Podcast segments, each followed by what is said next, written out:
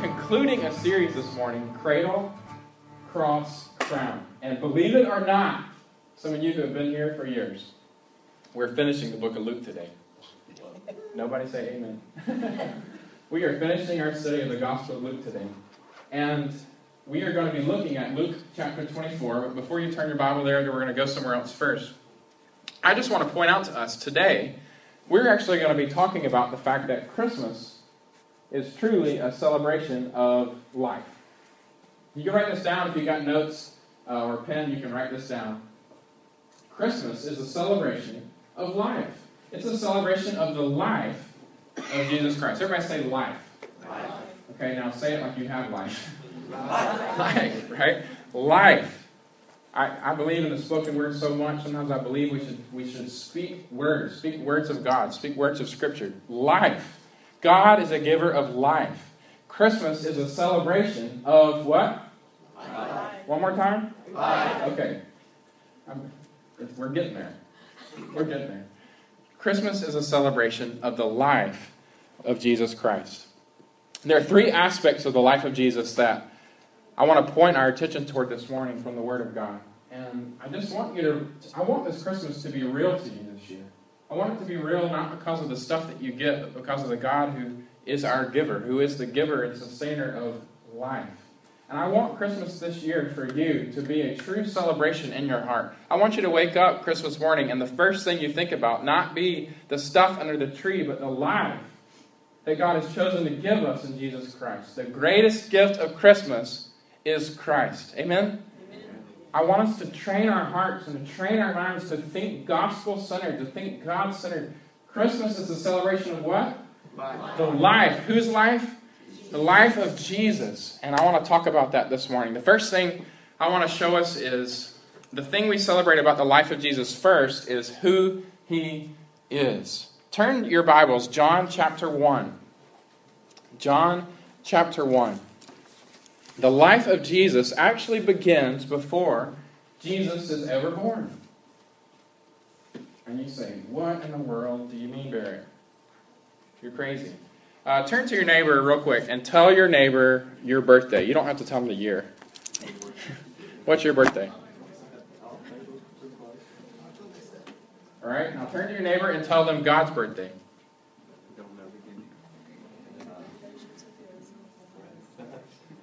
All right, any good answers? oh, got a theological answer over here. Before the foundation of the earth. That's, that's, that's kind of abstract, Deborah. Does God have a birthday? John chapter 1. Let's start at verse 1. And here we have the gospel writer John speaking to us through the Spirit of God about the Word of God, who is Jesus Christ. When you hear the Word, I want you to hear Jesus. We're talking about the life of Jesus. In the beginning was the Word, and the Word was with God, and the Word was God. He was in the beginning with God. All things were made through him, and without him was not anything made that was made. In him was life, and the life was the light of men. The light shines in the darkness, and the darkness has not overcome it. In the beginning, before there was anything, before there was anything, can you wrap your head around that? Before anything existed, anything, there was who? God. The Word was God, the Word was with God. Who's the Word? Jesus. In the beginning, there was God. And in God, in the Word, in Jesus, was what? Verse 4? In Him was, what is it? What? Life. Here's the word again. In Him was life. Ultimate reality. Now, I want you to wrap your heads around this. Ultimate reality is alive. absolute reality is living. is breathing, is thinking, has movement, has action. Ultimate reality is what? Life. Isn't that an awesome reality for us this morning? Before anything was, before anything was, God was. Now, your, your little kid may come up to you or your wife may ask you, well, how did, how did, God, how did God get to be the way he was? What do you say? How did God get to be the way he was? Well, he didn't get to be the way he was. He always has been the way he is. Right? It's God. It's the essence of being God. He has always been. From the beginning. From the beginning. Before anything, there is God. He is eternal. And part of who God has always been is life. God has always been the God of life. Think about the way God created the world then. That means that matter came out of what? Nothing. Out of nothing, out of life. What was first? The world or God? God. God. Matter came out of life. That, what does that mean about you? Does your okay, does your body have a spirit? Or does your spirit have a body? Okay, talk to your neighbor about that real quick. does your body have a spirit or does your spirit have a body?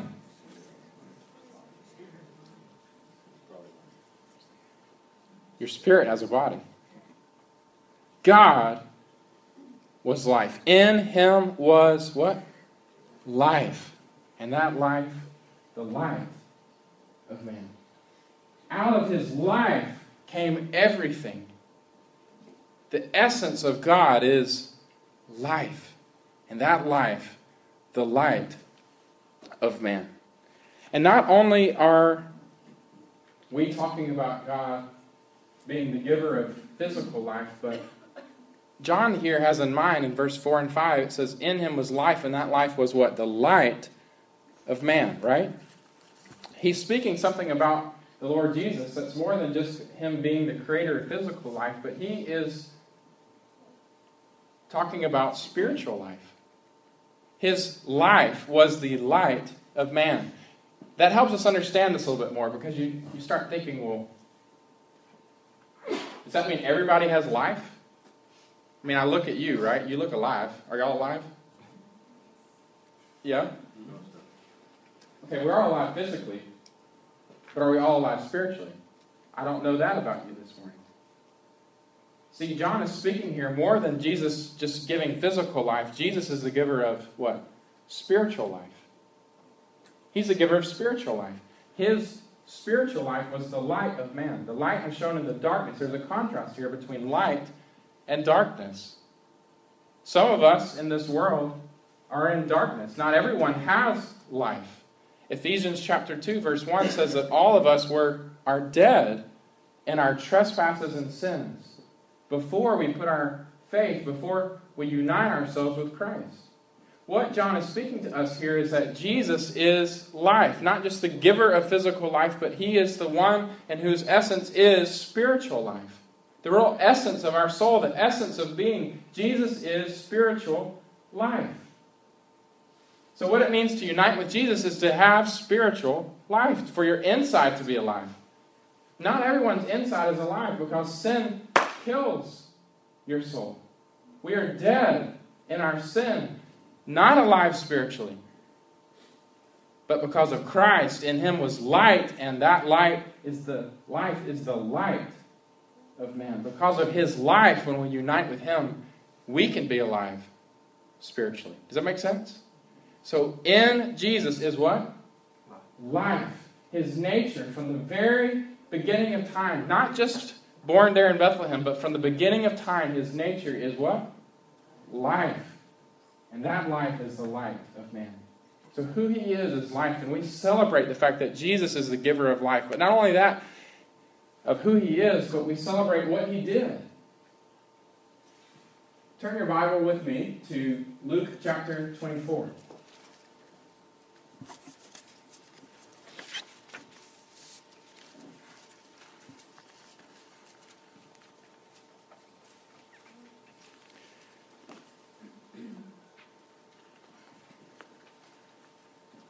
Just hold your place there. When Jesus arrived on the scene in Bethlehem, he arrived on the scene unlike any other baby that had ever been born. Because every other baby that had been born since the time of Adam, we read in Romans chapter 5, and you can look at that later, write it down later, and you can look at it. From the time from Adam to Moses and on to us, death reigned. Death had reigned. All of us had been walking dead in sins, cut off from God, no spiritual life within us. God, the giver of life, had given Adam and Eve the opportunity to live in his life, to partake. Their souls were to be alive in him. But they chose against him. And from that choice came every man behind them in their choice. All of us born in the nature of sin, and not just by nature, but by our own choice. All of us dead in our trespasses and sins. Christ now comes onto the scene. The eternal God, in him was life, and that life was light of man. He had always been life. And he comes onto the scene as a baby boy Christmas morning, right? And he is different than any other person since the very beginning of time. Because he is not born unto the nature of sin. He is not born into the disposition of darkness. He's not born without spiritual life within him. He's not born cut off from God. No, he's born, and he's born with what? With life. Not just physical life, but Jesus is born with eternal life. His heart is overflowing. His spirit is connected with God. His nature is pure. And his entire life, we read from the book of Hebrews, from the gospel accounts, we read that Jesus had no sin in him. His entire life, he lived in perfect union with the Father, always receiving from his life and reciprocating his life as we should have done and still should do. Jesus did. In him was life, and that life came into physical form. It says the Word became what? Flesh. Think about it. The eternal Word in him was life, became flesh, and did what? Dwelt among us. And we have seen his glory. Glory of his only Son from the Father, full of grace and truth. Not only do we celebrate who he is, but we celebrate what he did because in what he did, he lived in such a way to accomplish for us the opportunity to have life again. And his living, not just who he was eternally, but in his coming and in his living, his living and his life here on earth, he accomplished for us what we need the most, and that is life in you again. Anybody need life? Yes. Yes. Y'all have physical life, but we need spiritual life, right? And because he maintained perfect spiritual life with the Father, that, when we put our faith in him, that is credited to us, such that his life now counts for us and fills us. But not only in his actual living, we talked about last week, in his death for our sins, paying the penalty for what you and I deserve. And then finally, we come to Luke chapter 24. And all the gospel accounts, the whole book of Acts, focus on one of the most glorious things about our Lord Jesus Christ. And that is that he came, he lived perfectly, he died for sin, according to the scripture, and then he rose again after three days. And he lives today eternally as the King of Kings, the Lord of Lords, the Savior of all who will believe. Amen? Amen. Christianity is a resurrection religion. Hear me again. Christianity is a resurrection religion. If you take the resurrection away from what we believe, you have nothing. 1 Corinthians 15, Paul says, if the resurrection didn't happen, our whole faith is in vain. We not only celebrate who Christ is, but we celebrate what he did because he conquered death. He conquered sin. He put it into the hellish grave that he deserves. It deserves. And he rose again after three days securing for us eternally a relationship with God and life within when we unite ourselves to Him. Amen? Now, this is good news, right? Okay, you look more happy. Tell your neighbor, this is good news. it's great news. This is great news. Luke chapter 24, we read. Everybody there?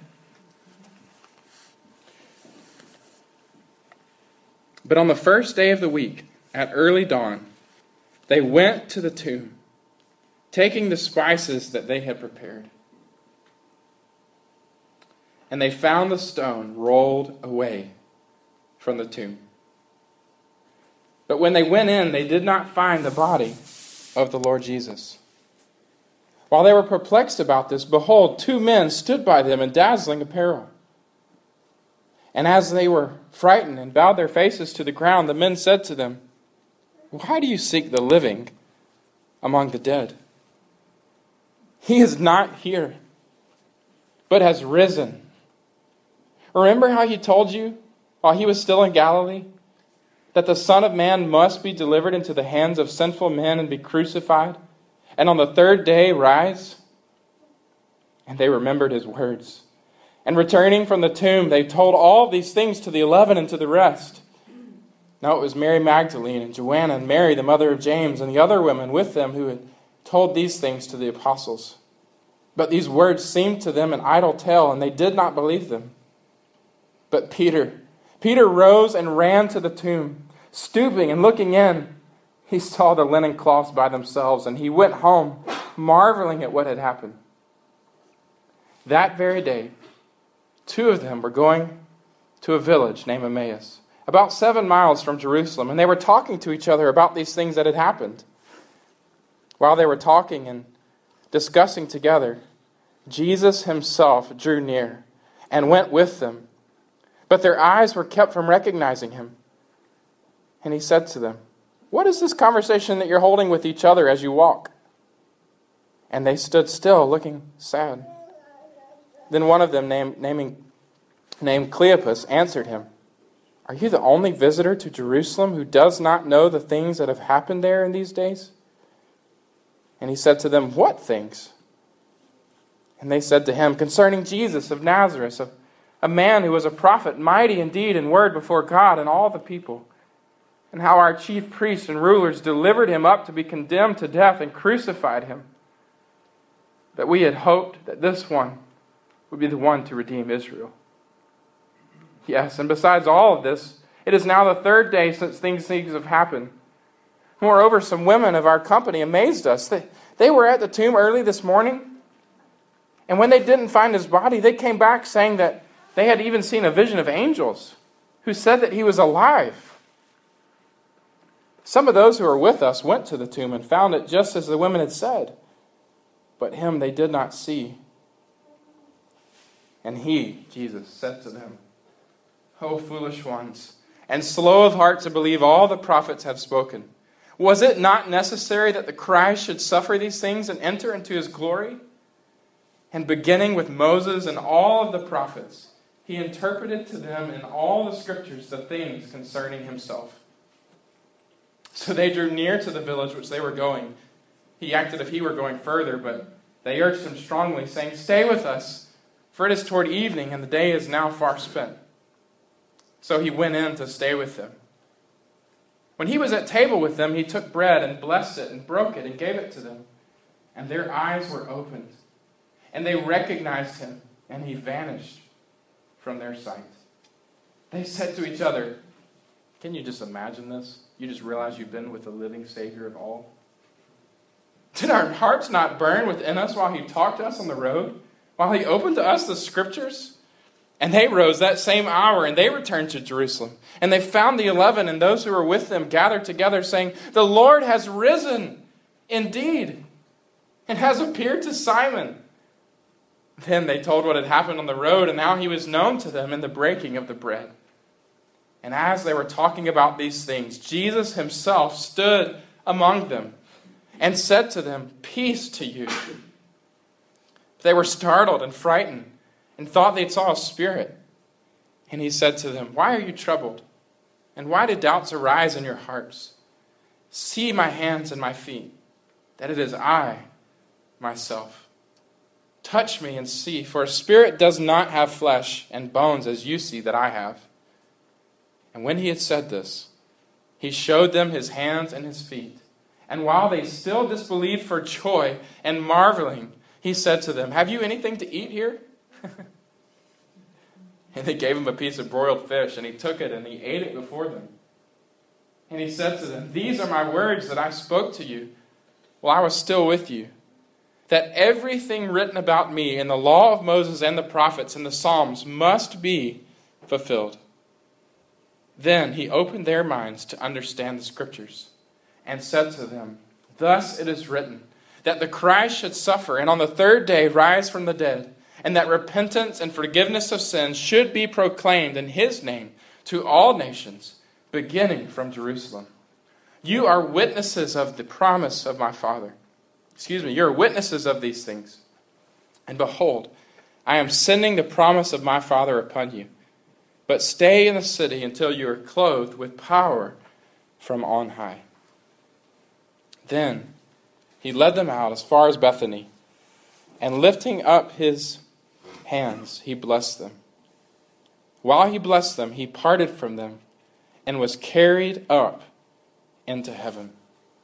And they worshipped him and returned to Jerusalem with great joy, and they were continually in the temple, blessing God. Amen. Listen here. Jesus is not only a life giving Savior, but Jesus is actually alive today. Amen?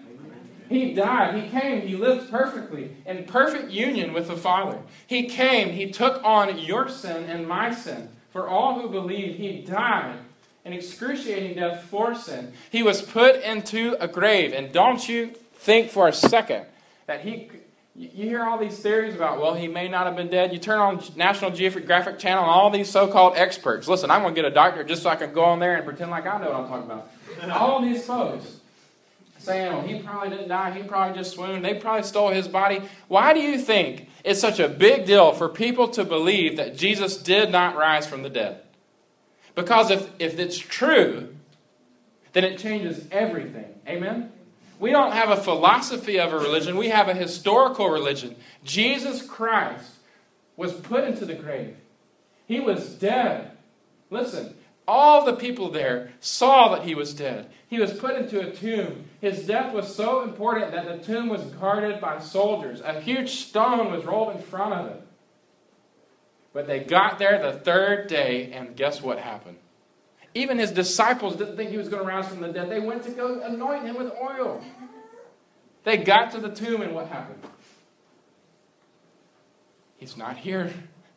He is risen. He is risen indeed. He showed up to the women. He showed up to the apostles. He showed up to Peter. He showed up to Thomas. He showed up to the men on the road to Emmaus. Over 500 people, for Corinthians says, at one time saw him. Jesus is alive. Amen? His resurrection is of supreme importance to us, especially at Christmas. Because if he had only come to live a physical life and not lived a spiritual life, if he'd only come to live a, a, physical life and even a perfect spiritual life and had just died and not resurrected from the grave, we'd have nothing to celebrate. But he came, lived a perfect physical life, a perfect spiritual life, did die for sins, and was risen from the dead. And because of that, we today can have life. Amen? Amen? Let me show you this real quick. You can write this down if you want to. Let me tell you what the resurrection does for us. It affirms that Jesus is who he said he is. Romans chapter 1 verse 4 says that he was proved to be the son of God in power by his resurrection from the dead. He wasn't just a descendant of David. He wasn't just the one fulfilled the prophecies. He was proven to be the son of God in power by his resurrection from the dead. You don't have to sit around wondering, is Jesus the Son of God?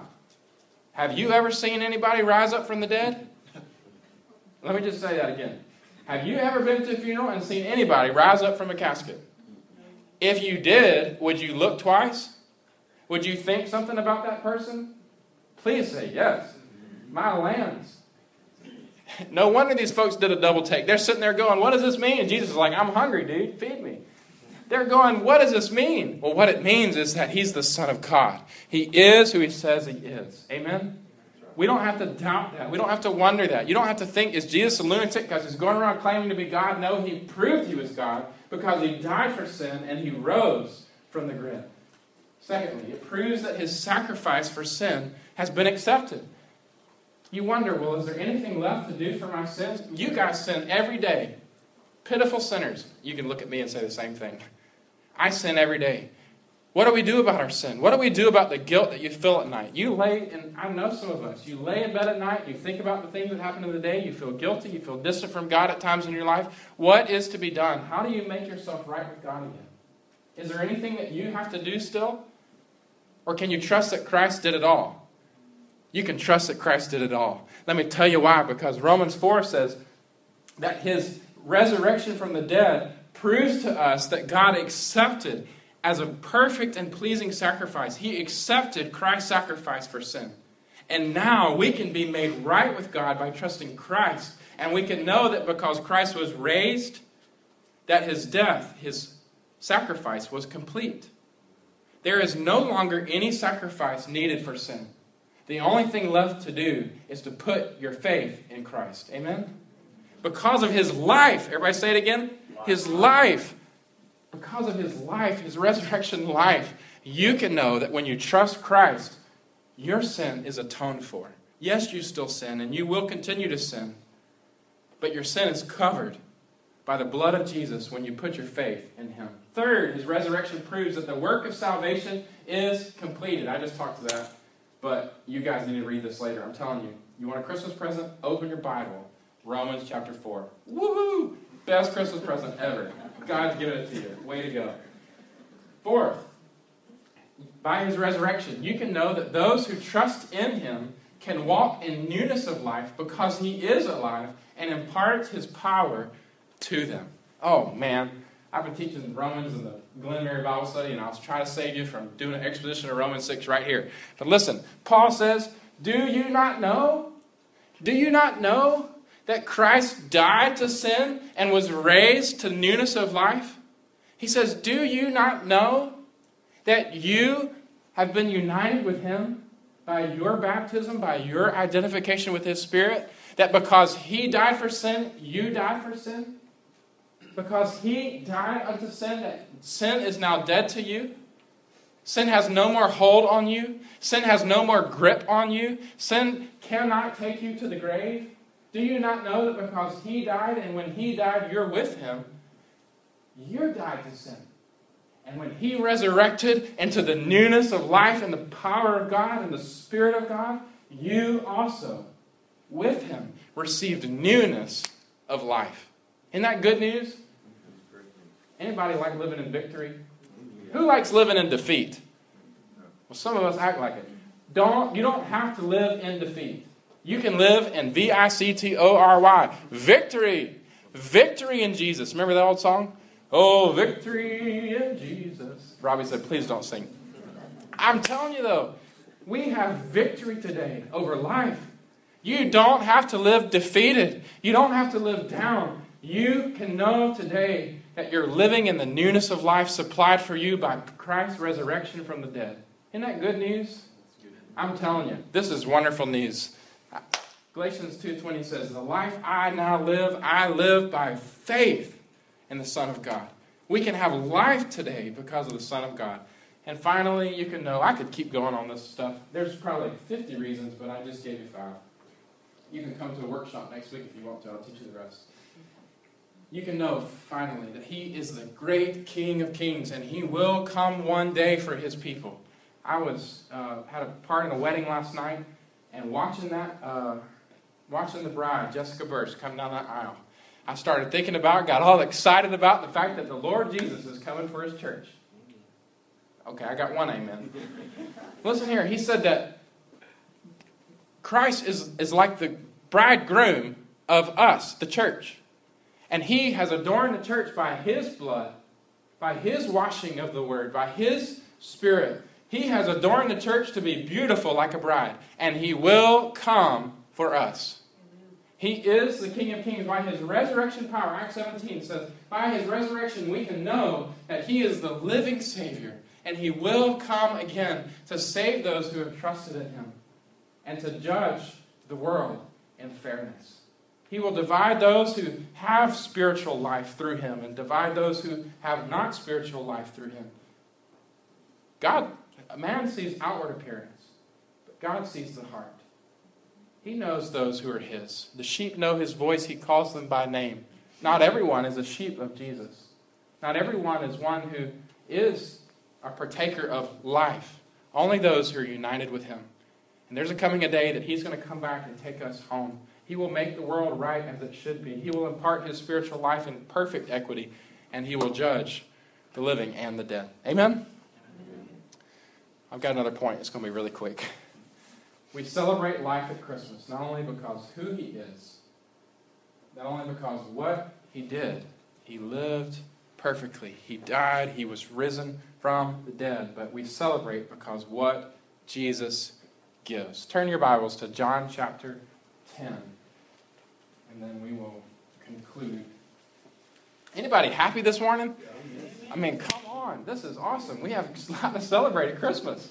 I'm telling you, I get so excited. You know, uh, this whole thing about life, you know, it's not just, you know, a good sermon for me to preach about Christmas. Paul himself, 1 Corinthians 15, said, He delivered this message to us that I tell you always to get so excited about. He said, I delivered this message to you of first importance. Of first importance, that Christ was he died for our sin according to the scripture, that he was buried, and that he rose three days later according to the scripture, that you might have life. Paul said, I deliver this to you as first importance. Some of you wake up in the morning, the first thing you do, what is it? Let me check the news. Let me check Facebook.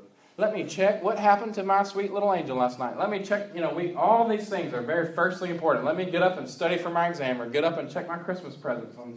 Look, uh-uh-uh. uh-uh. uh-uh, uh-uh. What is firstly important? Reflecting on the news that Christ died for sin, that he was buried, and that three days later he rose from the dead. Ain't many things that are very important, firstly. This one is firstly important every single day. Anyway, what Jesus gives, John chapter 10, verse 10.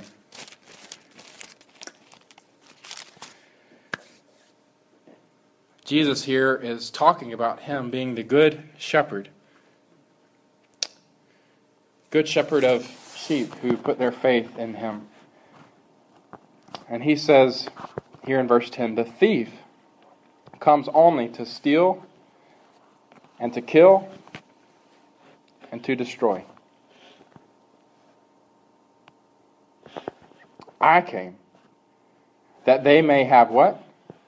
Life and have it what? Abundantly. Turn over to chapter 5, verse 24. I came, Jesus says, that they might have life and have it abundantly. Verse 24 Truly, truly, I say to you, whoever hears my word and believes him who sent me has eternal what? Life. He does not come into judgment, but has passed from death to life. Turn over to chapter 14 of same book, verse 6.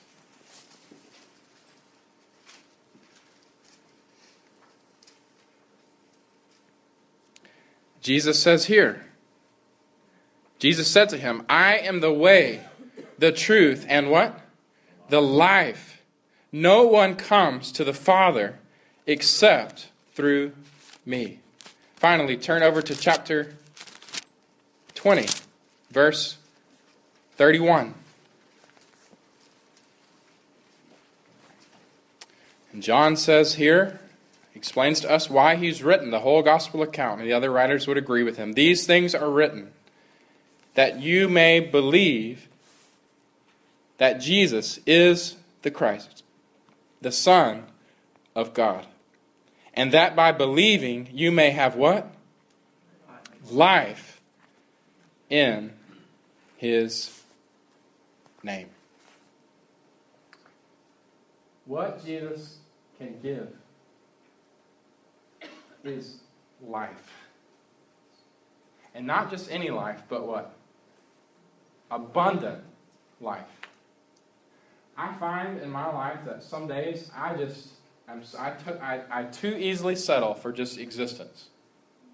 I too easily settle just to go through the normal routine, just to do my stuff, just to try to get by with another day. Anybody with me?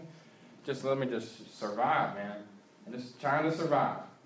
But God doesn't want us just to survive. He wants us to thrive. God came in the flesh.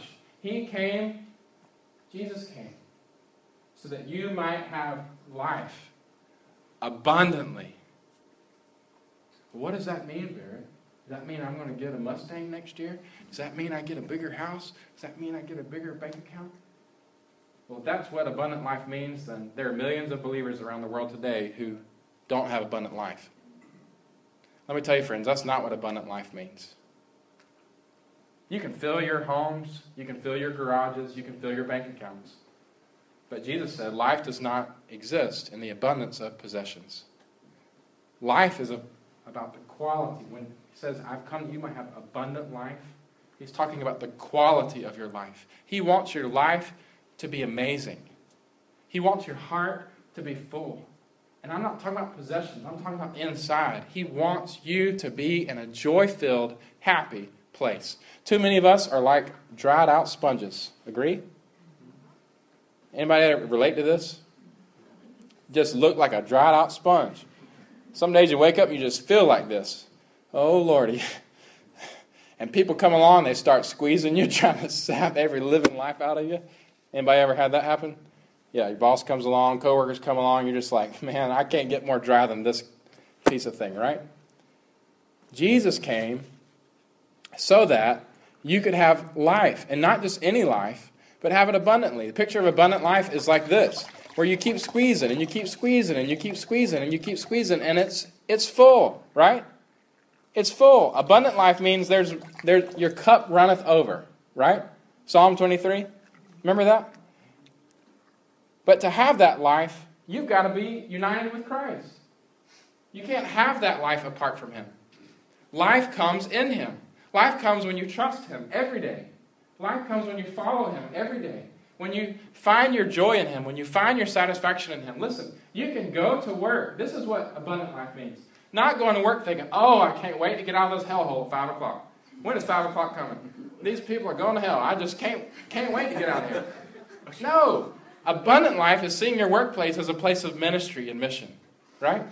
Abundant life is not, is not oh, my wife drives me crazy. I just wish you'd leave and I could have a man tonight, right? It's not survival marriage, it's, it's thriving marriage. Abundant life is not listen, I can keep going and going and going with this. What, here's what abundant life is loving the unlovable.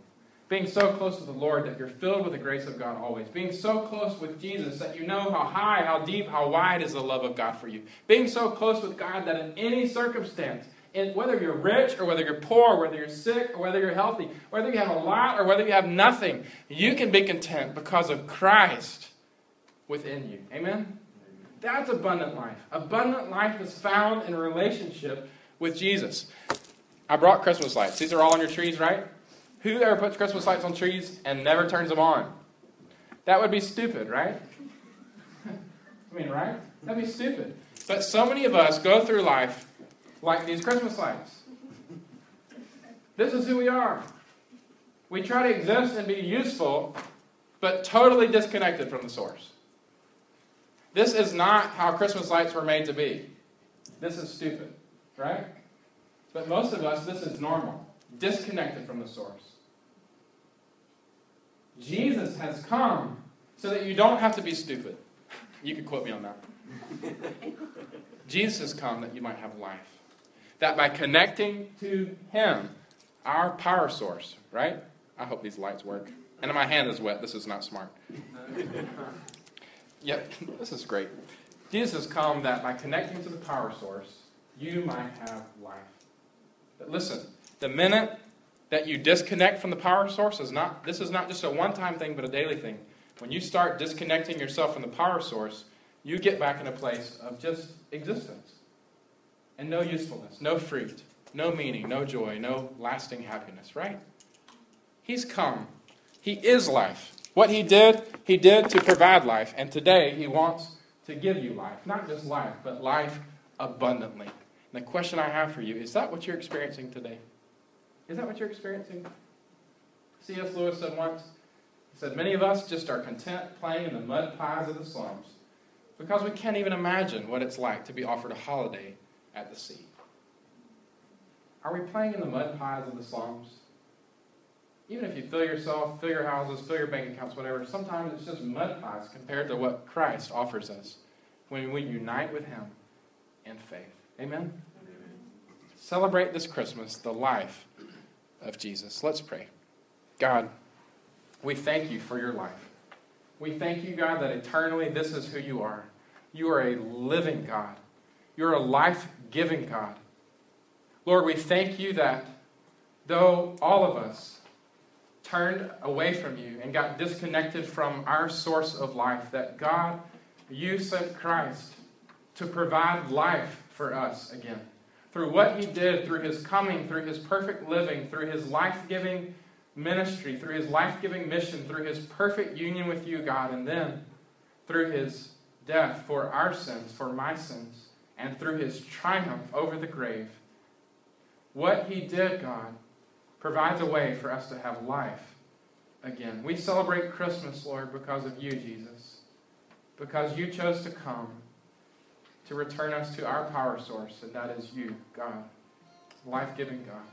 We thank you that not only can we trust you and have spiritual life again, but Lord, that you want to give us spiritual life every day. You say that you've come that we might have life and have it abundantly. And Lord, I pray today that this Christmas, every person in this room, Lord, every, every one of us, we have areas of our life today that are just not plugged into our power source.